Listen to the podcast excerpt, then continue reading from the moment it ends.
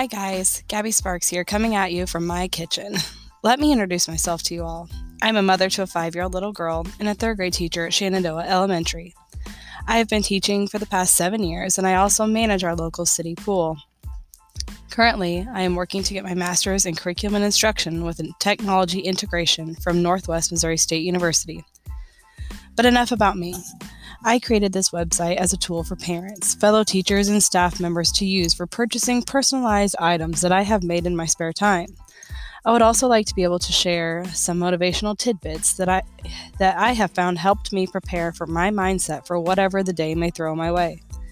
One of the questions that some of the teachers have asked me while viewing my crafts is, what is sublimation? That is what today's episode will be all about a very brief rundown of my sublimation process. Sublimation has been around for quite a while. However, it has recently started picking up in popularity in the crafting world. I've had my Cricut for a few years now, but a couple of months ago I decided to look into sublimation and see what fun new things I could create. While many of the colorful designs could be achieved with printable vinyl, there's always the feeling of the design sitting on top of that t shirt or the background color in areas where the image isn't cut out perfectly. Which, believe me, if you're new to crafting, perfect is not going to be in your vocabulary for a while. While sublimation printed designs don't necessarily have to use a silhouette cameo or a Cricut machine, it's something that can be incorporated into a larger project. I also use my Cricut Design Space or Procreate on my iPad to do all of my designs because it is the program with which I am the most familiar. Simply change the page size to 8.5 by 11 and you can easily lay out the print. Since this isn't utilizing print and cut, make sure to turn off the registration marks. And speaking of which, I'm speaking in Cricut language. So if you are not using a Cricut, this might be a little hard to follow, but I can try to do a silhouette um, podcast before long if needed.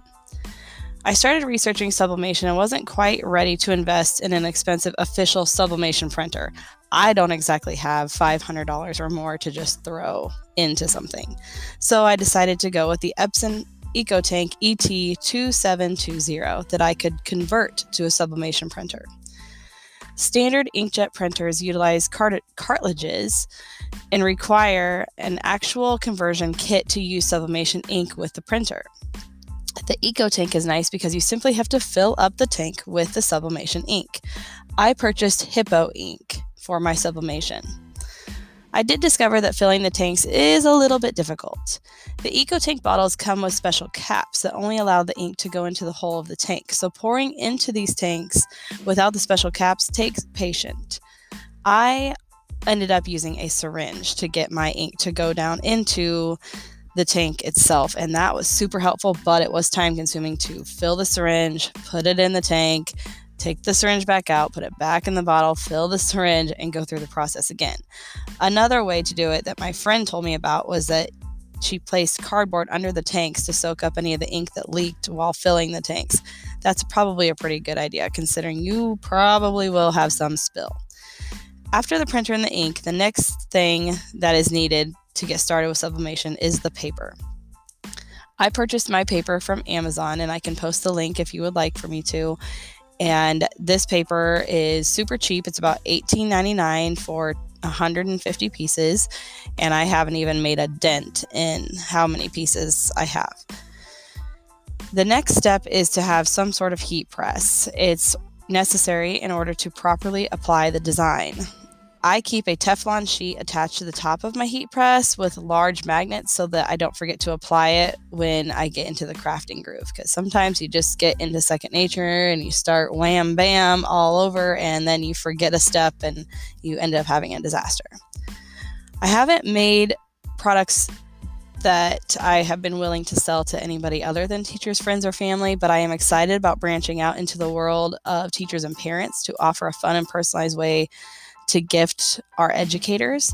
I think it will be really fun to show some of the t shirts that I've made, the tumblers, keychains. I'm currently working on silicone beaded lanyards, and we'll have a sublimation disc with your name and like an apple or a teacher logo with their name on it. So it will be on their lanyard with their silicone beads.